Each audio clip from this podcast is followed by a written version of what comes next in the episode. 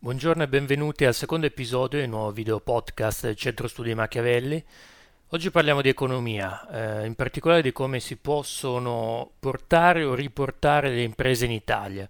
Una vecchia potenza industriale da alcuni decenni sperimenta dei cicli continui di delocalizzazioni, di fallimenti, di chiusure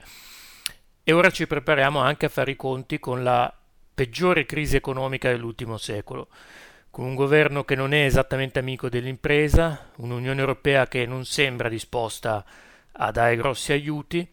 tra le possibili risposte ci sono delle politiche di rilocalizzazione, come ci spiega Andrea Bandelli. Buongiorno Andrea Bandelli, eh, Andrea Bandelli è un esperto di economia, ha scritto recentemente per il nostro blog un articolo dove si tratta del eh, reshoring, questo ehm, fenomeno, diciamo così, di rilocalizzazione in patria delle, delle, imprese. Ecco, ci puoi spiegare un attimo che cos'è, cosa si intende per reshoring e per back reshoring e perché è interessante, perché è importante parlarne in questo momento in Italia? Innanzitutto buonasera a tutti, Il, grazie Daniele per questa opportunità eh, e grazie al Centro Studi Machiavelli appunto che mi, mi eh, offre questa opportunità per, per parlare di, una, di un qualche cosa che per l'Italia è importante in questo momento. Il core shoring si intende la localizzazione sul territorio nazionale di un'azienda produttiva o parte di essa che era operante all'estero. Una versione un po' più eh, attinente alla, all'attualità e che ha un grande, una grande rilevanza in questi giorni è il back reshoring, che, eh, con il quale si intende la rilocalizzazione sul territorio nazionale di un'azienda produttiva o parte di essa che precedentemente era stata trasferita eh, in un altro paese, normalmente eh, in un paese con costi del lavoro eh, ed altri, altri fattori che rendevano a suo tempo favorevole il trasferimento dell'azienda il nostro sistema economico, quello italiano, in questo momento si trova ad affrontare un lockdown generalizzato, prolungato e che ha avuto e che avrà sicuramente delle conseguenze molto pesanti sulla tenuta del nostro tessuto imprenditoriale, sulla sua capacità di eh, preservare l'integrità delle catene di valore e sulla capacità delle nostre aziende di ritornare ai livelli produttivi e occupazionali precedenti a questa crisi. Ecco, in questo contesto, implementare e promuovere con determinazione e sistematicità una seria strategia di reshoring è una necessità. E può rappresentare per il nostro Paese, credo, una grande opportunità, perché ci consentirebbe di riportare in Italia eh, aziende, stabilimenti produttivi localizzati diciamo, in paesi eh, europei ed extraeuropei, soprattutto extraeuropei, dove eh, i costi di produzione eh, e, altre, e, altri fattori che diciamo, portano a decidere la, la eh, delocalizzazione o avevano portato a suo tempo sono di gran lunga più convenienti di quelli nazionali, erano a suo tempo. Adesso molti di questi fattori non lo sono più e lo vedremo forse più avanti quando andremo a analizzare che cosa accade eh, nel mondo, negli altri paesi ad economia avanzata. Eh, infatti questo è molto interessante, cioè noi non stiamo parlando ecco, di una nuova formula magica, un tema così puramente teorico, cioè succede qualcosa all'estero, esistono già delle politiche di reshoring che vengono applicate in altri paesi, no? Allora, ehm, in altri paesi eh, specialmente nell'ultimo decennio,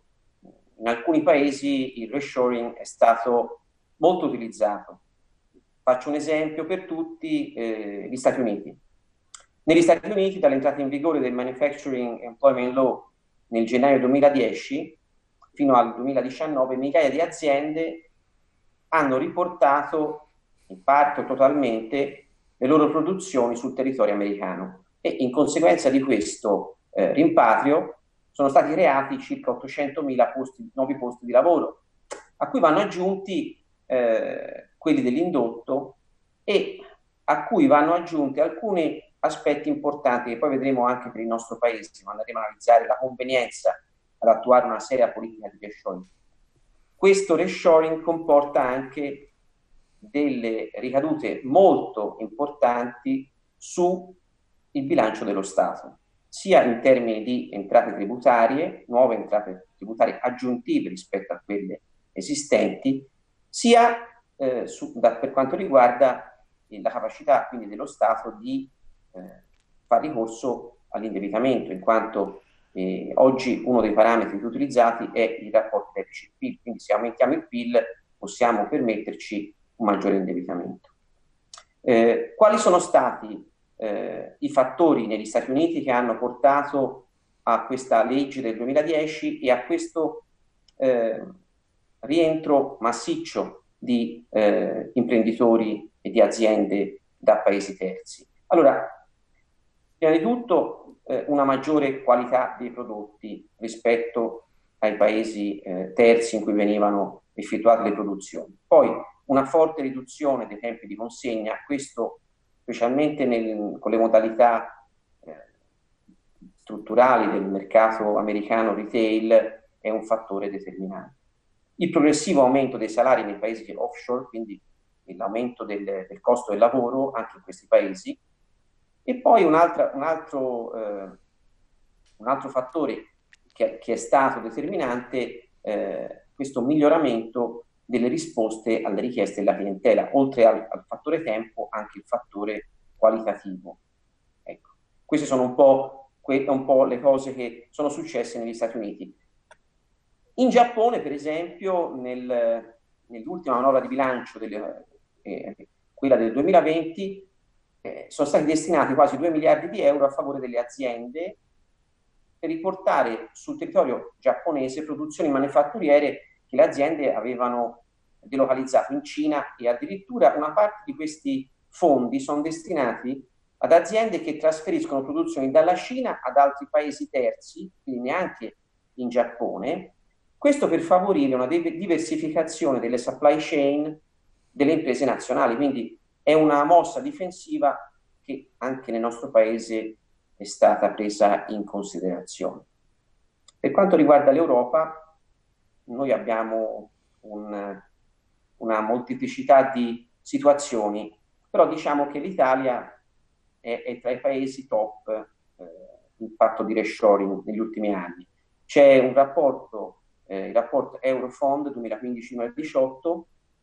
che studia tutte le, analizza tutte le attività di reshoring dei vari paesi europei, l'Italia con 39 operazioni di reshoring nel, nel periodo 2015-2018 si eh, posiziona appena dietro l'Inghilterra, che è leader in Europa in questo periodo, preso in considerazione, con 44 eh, operazioni di reshoring. Dopo di noi c'è la Francia con 36 operazioni. Eh, diciamo che non c'è una vera e propria strategia europea sul reshoring. Ogni nazione gioca un po' la sua partita. Questo perché le varie eh, nazioni europee hanno interessi diversi eh, per quanto riguarda le attività da far rientrare e gli interessi a farle rientrare. Noi ne avremo molti di interessi, altri paesi ne hanno molti meno e quindi essendoci queste differenze eh, piuttosto in, importanti a livello di strategia per ogni paese, riuscire a sintetizzare e a produrre una strategia europea che vada bene a tutti è molto complicato. Infatti al momento non c'è.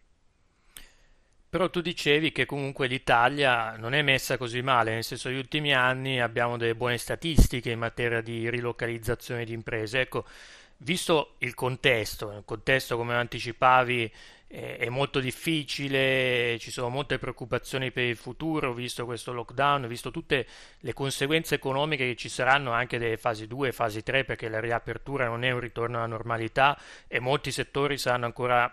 pesantemente danneggiati, avremo dei debiti che ci trascineremo dietro. Cosa può fare il governo per riuscire a eh, rafforzare ulteriormente questo processo di rilocalizzazione e riuscire a trarne i massimi benefici? Quali misure si potrebbero prendere? Allora, innanzitutto diamo un po' il quadro della situazione italiana per quanto riguarda il reshoring. Negli ultimi dieci anni noi abbiamo avuto oltre 120 aziende che hanno deciso di riportare in Italia le loro produzioni. Quali sono stati i motivi, quali sono i motivi che influenzano e che influenzeranno anche nei, nei, nell'anno in corso negli anni a venire in modo determinante i, i trasferimenti in Italia di nuove aziende? Ma sicuramente riduzione, una riduzione della pressione fiscale, questo è un, un aspetto molto sentito. Poi delle specifiche politiche per il mercato del lavoro, quindi anche quello è un fattore importante. Le policy di offerta localizzativa, quindi quelle che saranno le opportunità da, per le aziende di trovare delle location eh, appetibili sotto tanti punti di vista e, questi, e anche gli incentivi per l'innovazione, perché non è che rientrano soltanto produzioni a labor intensive a, a, e, e, quindi rientrano anche produzioni piuttosto eh, specializzate, non soltanto quelle elementari o di base. Eh, per quanto riguarda le imprese industriali, in particolare eh, hanno un peso anche i finanziamenti per l'acquisto dei macchinari e le politiche per l'offerta di lavoro qualificato. Eh, technology Skill work, Workers sono uno degli aspetti eh, più eh, importanti che vengono, eh, che vengono diciamo, eh, richiesti dalle aziende che rientrano eh, in Italia. Allora, quale potrebbe essere un modello da costruire e da utilizzare per il reshoring in Italia? Beh, io direi che potrebbe essere simile a quello inglese. Secondo, secondo il mio punto di vista, potrebbe prevedere, eh, dovrebbe prevedere un soggetto istituzionale, io mi immagino il Ministero del, dello Sviluppo Economico, oppure su delega del Ministero, Cassa Depositi e Prestiti Invitalia, soggetto che si occupi di fare scouting tra le imprese eh, espatriate o, o, imprese estere, quindi un reshoring classico, interessate a localizzare le loro produzioni sul nostro territorio nazionale fungere da sportello unico eh, per l'espletamento di tutta la parte burocratica e supportare le aziende nella individuazione degli immobili eh, industriali, dei pressi industriali o commerciali disponibili sulla base delle specifiche esigenze,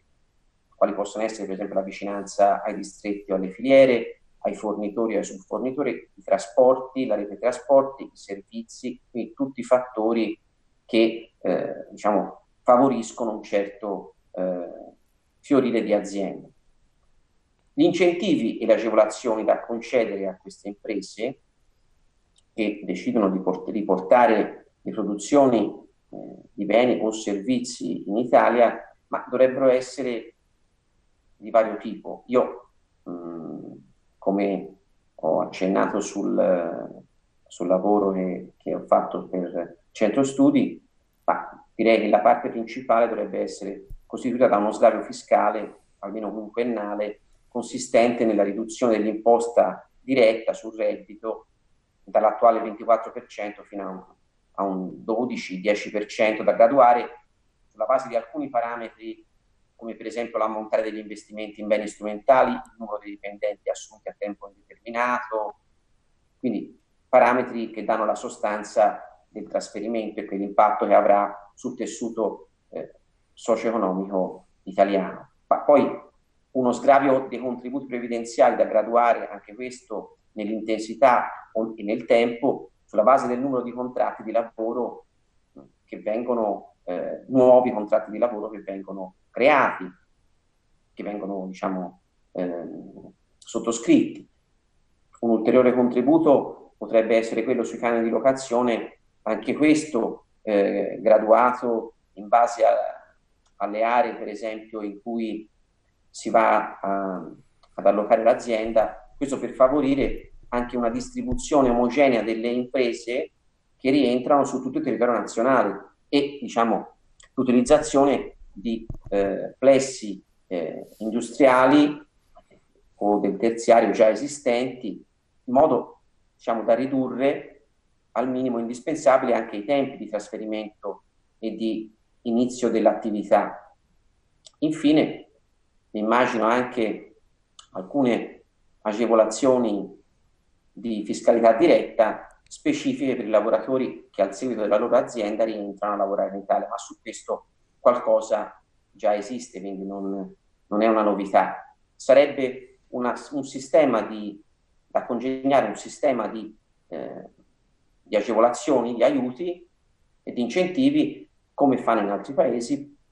per eh, favorire quelle che sono diciamo, le, le, aziende, le, decisioni delle aziende di rientrare eh, in Italia. Abbiamo visto, c'è stata una, una recente analisi dell'Università di Udine che ha individuato, ehm, ad esempio, nell'aumento dei costi di produzione all'estero e nei tempi troppo lunghi delle consegne, eh, uno dei, dei fattori eh, che incidono molto su, queste, su questi spostamenti e su questi rientri, su questo reshoring di aziende da paesi, diciamo, soprattutto del sud-est asiatico, la Cina. E, e tra questi fattori un fattore importante ultimamente eh, è anche il fattore del brand made in Italy, cioè quindi tutto quello che viene prodotto completamente in Italia ha una sua eh, un suo perché anche in termini di, di valore. Diciamo che ehm, anche se questa concessione di agevolazioni, contributi e incentivi, voglio essere chiaro, può non, può non sembrare eticamente eh, accettabile, soprattutto se si compara a quelle che sono eh, diciamo, le condizioni fiscali e eh, contributive a cui sono assoggettate le aziende che invece sono rimaste in Italia a produrre ricchezza e posti di lavoro, a garantire posti di lavoro, è chiaro che in un momento come questo eh, il reshoring rappresenta per noi, per, per, l'Italia, un'opportunità e anche una necessità. Eh, dovremo cercare di massimizzarne nel più breve tempo possibile. Ecco, i risultati sia in termini di ricchezza prodotta, sia in termini di eh, nuovi posti di lavoro creati, sia in termini di maggiore consistenza del nostro PIL. Del resto, soprattutto in un'epoca così critica, voglio dire, è, è, meglio avere il figlio prodigo che rientra a casa piuttosto che avere queste aziende che rimangono per sempre all'estero e quindi poi non, non danno nessun contributo occupazionale, di tasse, di ricchezza al nostro paese, in un momento in cui ce n'è particolarmente bisogno. E si dice sempre che bisogna, avere, bisogna, cercare di dare delle proposte concrete, oggi tu ne hai date, ci hai parlato di un tema molto concreto, ci hai spiegato cosa viene fatto già da alcuni paesi, cosa si potrebbe fare in Italia, ti ringrazio molto Andrea, ricordo chi vuole consultare il tuo articolo ci sarà nella descrizione di questo video il link, quindi potranno andare a leggerlo per approfondire la tematica. Grazie mille Andrea e a presto. Grazie anche a te Daniele, grazie e un saluto a tutti i nostri, diciamo, eh, amici, lettori e ascoltatori. Grazie. Certo.